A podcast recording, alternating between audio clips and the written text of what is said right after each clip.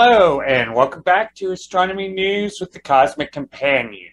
This week, we welcome Mark McCaughrean, Senior Advisor for Science and Exploration at the European Space Agency, to the show. We're going to talk about the ESA's Bepi Colombo mission to Mercury. We're also going to look at Comet Leonard as it makes its closest approach to Earth this week, and we'll tell you how to find it in the night sky. We're going to hear about an odd finding from a Chinese lunar rover on the far side of the moon, and we look forward to the launch of the most advanced telescope ever sent into space the James Webb Space Telescope. Now, Comet Leonard's going to be visible to amateur astronomers this week throughout the Northern Hemisphere. Although this comet's not going to be bright enough to be seen with the naked eye, this dirty snowball in space made its closest approach to Earth on the 12th of December. Comet Leonard can be found near Venus on the night of Tuesday, 14th of December, using a pair of binoculars. Now, head out just after sunset on Tuesday night to an area with a clear view low to the southwest. There, you're going to see Jupiter, Saturn, and Venus forming a line of bright planets in the sky keep following that downward and turn just a little bit to your right just before reaching the horizon. That fuzzy spot you see in your binoculars is Comet Leonard.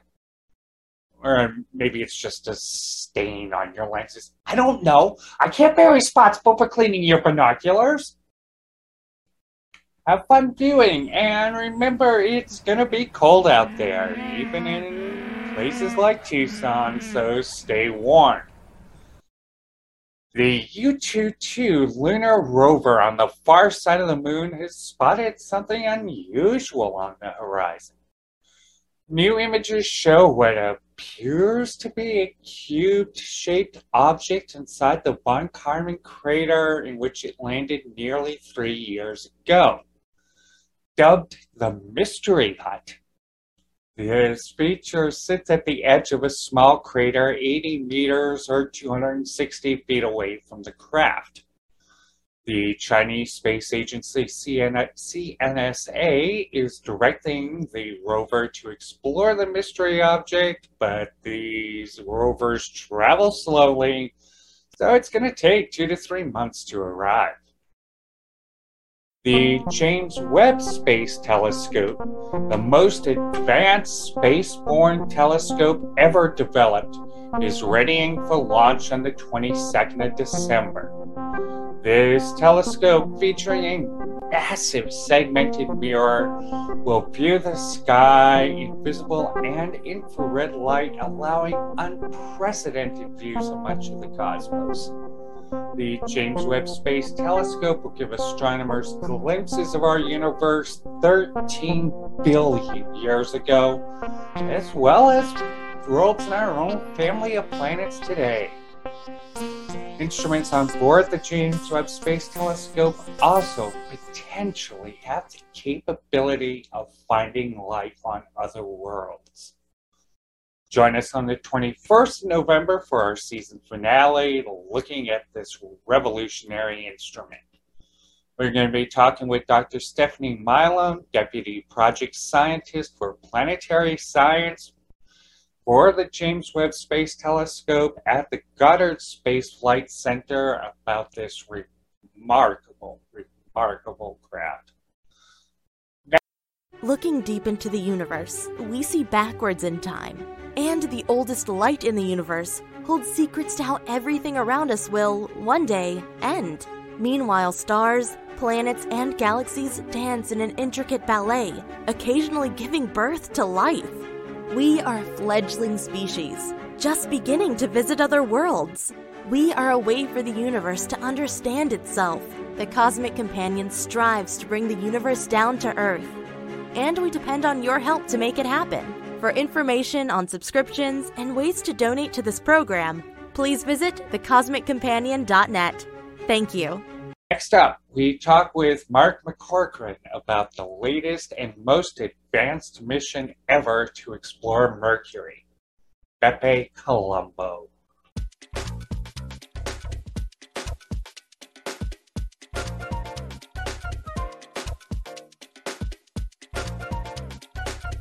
This week on Astronomy News with the Cosmic Companion, we're delighted to be joined by Mark McCaughrean. He is Senior Advisor for Science and Exploration for the European Space Agency, and he's here to talk to us about the Bepi Colombo mission to Mercury. Welcome to the show, Mark. Thank you very much, James. Good to be here. Yeah. So, for those who may not know, what can you give us a brief rundown of what is Bepi Colombo and what makes it such a fascinating mission? Bepi Colombo is a collaborative mission between the European Space Agency, who I work for, and the Japanese Aerospace Exploration Agency, uh, JAXA. So it's uh, an international mission um, comprising two science spacecraft traveling to Mercury together in a stack. Uh, and beneath them is a propulsion module. So actually, there's a rather big stack of six and a half meters high of spacecraft traveling together. Uh, they were launched in October 2018 uh, from our launch site in French Guiana on an Ariane 5. And they've got a very complicated journey to get to Mercury, which we can talk about in a couple of minutes. So even though you can get to Mercury quite quickly, uh, just in a few months, uh, it's not that far away from us, closer to the sun, of course than we are. Um, it, if you just went straight there, you'd fly straight past it, um, and you wouldn't be able to go into orbit. So we've taken a journey which we can discuss, which is actually seven years long, a very complicated journey. So we can go into orbit uh, around Mercury at the end of 2025. It's fascinating. I definitely do want to talk about its its, its interesting little journey it's going to be taking there. But first, you know, I'd like to discuss that Mercury has so far only been explored up close by Mariner 10 in 1974 and 75, and Messenger, which orbited uh, Mercury from 2011 to 2015. Um, so why is it? So this is only going to be our third mission to Mercury. What? What? Why is that? Why is this not a better explored planet?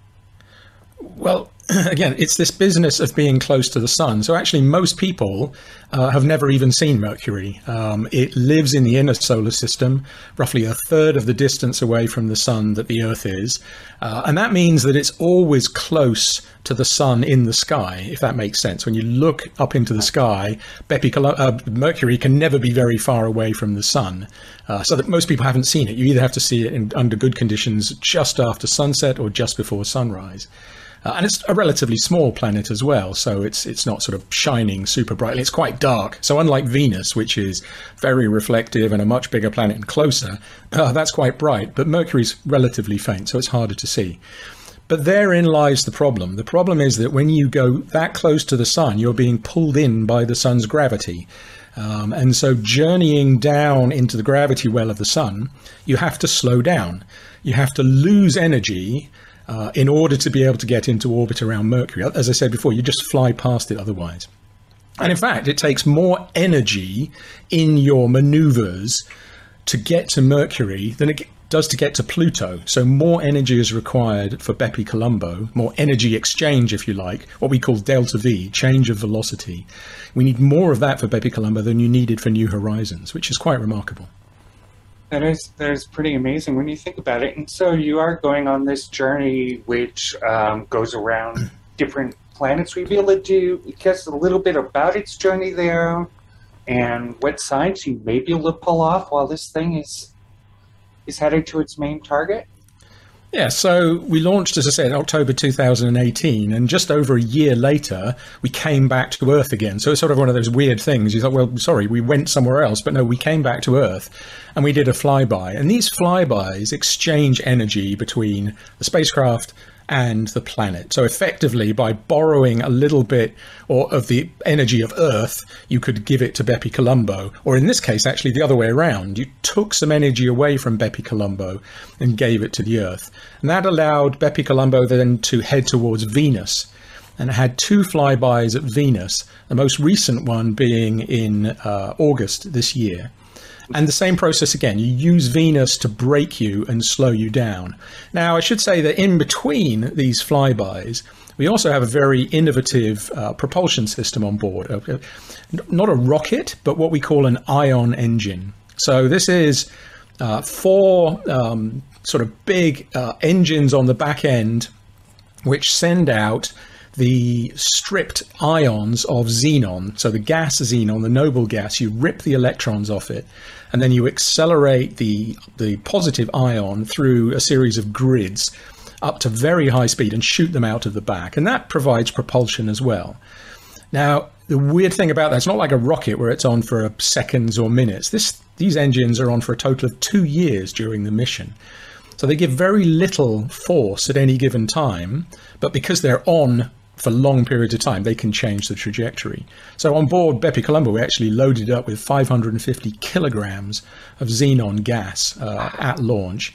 And xenon, people will be familiar with these days because it's the same kind of gas that's used in these very white headlamps that expensive cars have. So, yeah, we, we bought a large fraction of the world's total of xenon production uh, for Bepi Colombo uh, when it was launched. But that, again, helps us with the flybys to get to Mercury. So we had these two Venus flybys, the second one in, in August, and then just six weeks later, we arrived at Mercury for the first time. Uh, did our first flyby, got our first pictures of the surface of Mercury, but didn't stop. Flew past it and are now in orbit, roughly in the same orbit as Mercury, but going faster. So in the next um, between the end at this point in 2021 and to the end of 25 we have another five flybys at mercury. Each time going past most of these flybys are very close to the surface just 200 kilometers above the surface. Uh, so you have to get them right. You have to aim exactly and precisely and so we're tuning the the trajectory all the time. You don't want to and be 200 kilometers off. Exactly yeah. Now i mean people sort of say well how do you we don't control this in real time, of course, because it's too far away. We, right. We're not joysticking it through these maneuvers. But we have plenty of time as we head towards the planet where we can check where the stars are, where the planet are, tune the trajectory by small amounts. And we're very expert at doing that. We've done that with famously with the Rosetta Comet mission mm-hmm. um, between 2004 and 2016. So we had a lot of practice at this, but every time you've got to get it right. And then very finally, when we get to uh, the, the, the last flyby, and then what happens after that is we're roughly at the right speed to go into orbit around Mercury. So we have a small chemical propulsion, just a regular rocket, if you like, which then gives us that final, final kick. We go into orbit around Mercury. The three spacecraft separate. The propulsion module with all the xenon on board, we get we throw that away. Oh the, you know, it's a piece of metal, right? I mean, it's it had a lot of xenon in it, and you know, it's done its job. Um, and then we have the European planetary orbiter, uh, which will go into orbit roughly a few hundred kilometers above the surface of Mercury. And we could talk about that. That incredibly challenging to do that. We can talk about that in a moment. And then the Japanese spacecraft, which is actually mostly designed to study the magnetic field of Mercury, that separates off. And between the two spacecraft, they operate then completely in, separately, but not independently. You can do science between the two spacecraft. So you asked about, you know, what's the mission about? What are the questions? The magnetic field is one of those. Uh, Mercury's small, uh, it's smaller than Mars. Mars has no magnetic field anymore. We believe that's because the core of Mars has frozen and it's not liquid metal anymore like we have in the center of our Earth. So there's no dynamo, there's no rotation between the, the core and the surface, which creates the magnetic field on the Earth. But Mercury has one. So, but it's smaller. It should have frozen just like Mars. Why is that the case? We also now know from Messenger that the magnetic field is offset. It's not actually centered in the middle of Mercury. So that's another mystery. And overall, Mercury is a much denser planet than we would expect for something of its size. So we don't really fully understand the, the origins of Mercury, what happened in the inner solar system four and a half billion years ago that made it this very dense, heavy object that still today, in its interior, retains a magnetic field. And on the surface, even though it's incredibly hot on Mercury, on the day side of Mercury, it has volatiles like sodium and potassium and calcium, which actually seem to be coming out of the surface uh, in, we wouldn't call them volcanoes, but places where there are volatile materials coming out onto the surface, even today. And then at the poles, we know there's water ice at the poles of Mercury. Uh, and, and, again, the, the surface of Mercury is up to 450 degrees Celsius, so the temperature of the inside of a pizza oven. Um, how can there be water there? And we think that's because the poles are completely sheltered. Mercury rotates incredibly upright. Unlike the Earth, which is tilted over at 23 and a half degrees, Mercury is very straight upright. And that means the poles never see sunshine in some craters there. And we think that water might have been delivered by comets or asteroids hitting the surface more recently, and it's somehow being preserved there. So there's loads of mysteries about Mercury, despite what Mariner 10 and Messenger both did. Bepi Colombo has lots of new things to study, uh, and will be doing it in a different way by getting much closer to the surface much more of the time than Messenger was able to do. Wow. And are you able to do a lot of science on, on during these flybys, or um, or is it going science mainly going to have to wait till 2025? There's a it's a mixture really um, because we're in the stack where we have what we call the MMO, the Japanese spacecraft, the MPO, the European one, and the MTM, the propulsion module many of the instruments are actually sandwiched between the MTM and the MPO. So they're, they're deliberately not um, accessible while the spacecraft's in a stack. And one of the main instruments in there, which, which can't operate in this phase, is the main science camera. Now, fortunately, we do have three webcams on board, which were effectively to ensure and oversee the deployments of things like the high gain antenna, which were used to communicate the data back to Earth, the solar panels, uh, and other hardware, the magnetometer boom, for example. So we've been able to use those. They're very simple cameras, just sort of 1024 pixels square, black and white, no filters. So we can just get uh, monochrome images. But some of the science instruments on Bepi Colombo are operational. So some of the ones which me- measure magnetic fields, measure plasma, measure particles. So that's the thing about Bepi. It's kind of got two parts to it. One's a what you call a remote sensing part, where you're looking at an object from a distance, Mercury. And some of those instruments aren't operational uh, because of this stacking. And then you have the uh, in situ. So remote sensing is looking from far. In situ is what's around you right now, the magnetic field and the particles. And so we are getting results. We had results at Venus and the scientists got their first data at Mercury uh, just a few weeks ago. And I know they're very, you know, very interested in looking at that. We just flew past in a, you know, in minutes, so it won't be a huge amount of high quality data, but it will allow them to check and calibrate how well the instruments were working at Mercury under these very hot conditions, which we couldn't do at Venus, of course, because it's further away from the sun. It's not quite that hot at Venus. Speaking of which, how is how is Bepi Colombo doing after that passage? Yeah, it seems to be fine. Just uh, a week or so after the flyby, it actually had its closest approach to the sun. So as it flew past Mercury, went even closer to the sun, and you know the the temperature on the outside of Bepi. It, it, gets very high indeed. So you've got the sun on one side, which when you're at that distance away from from it, just a third of the distance that we are, that makes it roughly 10 times brighter than on the Earth. So at our test center here in the Netherlands where I work, we actually had to simulate uh, with enormous, great big, um, high intensity halogen lamps and a big mirror. We could actually beam 10 times the solar intensity onto the spacecraft. Uh, and on the other side, when we get into orbit around Mercury, you've got Mercury, the planet, at 450 degrees Celsius. So you're being blasted from one side and from the other. Um, and you've got temperatures which are up to 500 degrees uh, Celsius on the on the uh, spacecraft itself.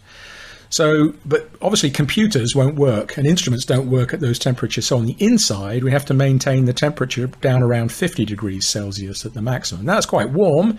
That's kind of Tucson summer. I was going to say, yeah, Tucson summer right there. Yeah.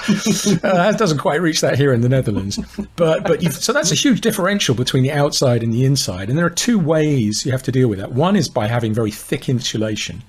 So Bepi Colombo, unlike most spacecraft, which are typically black when they're launched, um, it actually is very silver, and it's got this very um, complicated multi layers of kind of fireman's uh, um, uh, fireproof outfit. Uh, in fact, it, it's it's a metallized material in the outer layers, and that all had to be hand sewn um, onto the spacecraft. And in fact, there's a legendary story that one day somebody came into the, the clean room where Bepi was being kind of stitched up, and there were there was blood on the floor under the spacecraft, and it's because one of the people who had been stitching the blankets on had poked themselves with a big needle. Um, so, so obviously, you know that helps. You put your big insulation on, but in the end, you'll just warm up because there's that constant sunlight, mercury.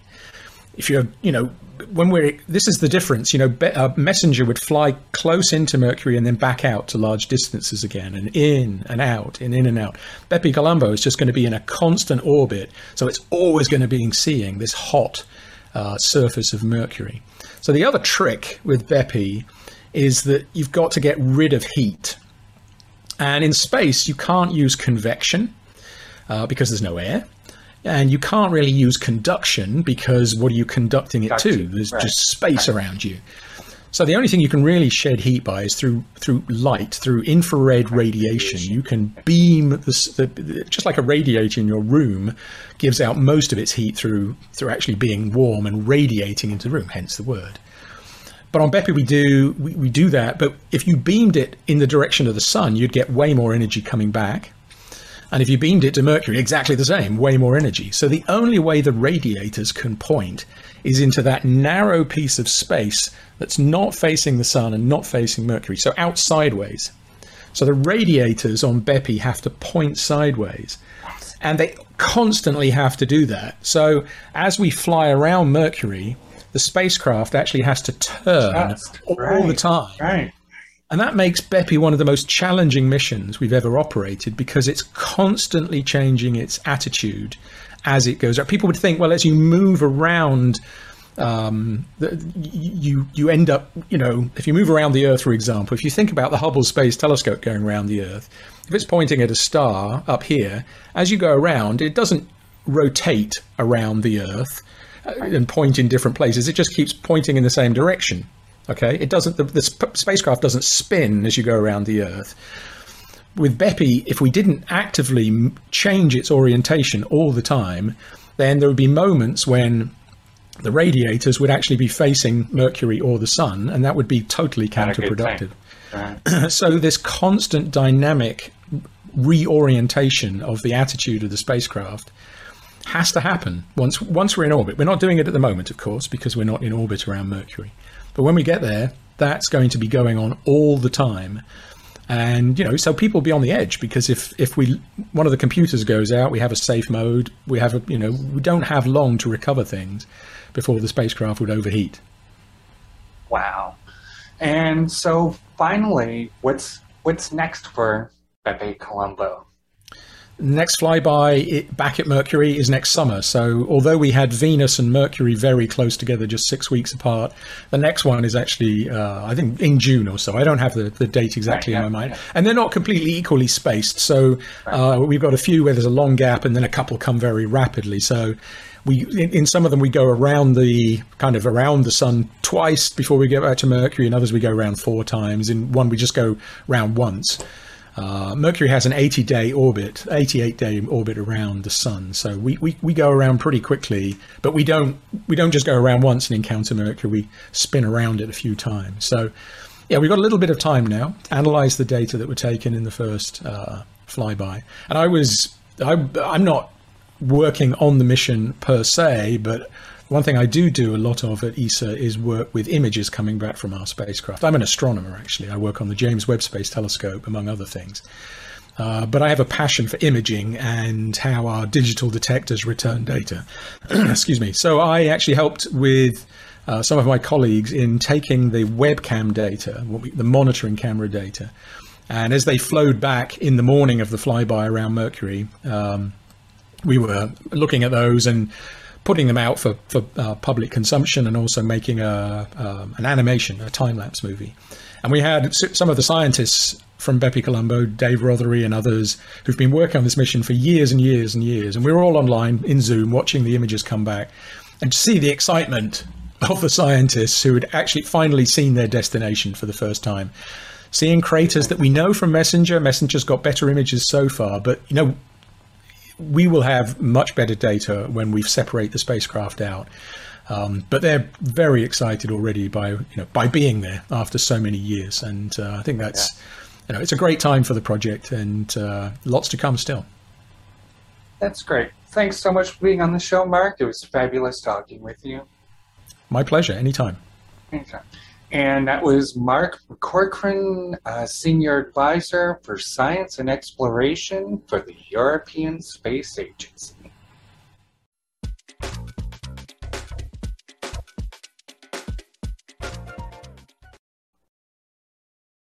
Next week, on the 21st of December, we're going to give you an up close look at the James Webb Space Telescope as that mission readies to explore the depths of the cosmos. We're going to be talking with Dr. Stephanie Milam, Deputy Project Scientist for Planetary Science for the Webb Telescope at the Goddard Space Flight Center. Here's a sneak preview of that interview. Uh, so um, the first year of science uh, for solar system with JWST is really exciting. Um, we're going to be doing everything that we possibly can in the solar system. So because of the funny shape of the telescope, we can't point towards the inner solar system. So it's sort of limited to, you know, Mars on out. But we will be doing things like near Earth asteroids, comets, interstellar objects. And one of the most exciting programs that I'm, I'm really intrigued about is we're going to be studying some of these ocean worlds. Subscribe or follow today and never miss an episode. Remember, you can watch every episode of this show at thecosmiccompanion.tv. Oh boy. TV. We depend on support from viewers just like you. For ways to help support this program, please visit thecosmiccompanion.net forward slash support. Please stay safe, stay healthy, and keep your wonder alive. For more information about space and astronomy news, please visit thecosmiccompanion.com or thecosmiccompanion.com dot net. Hmm.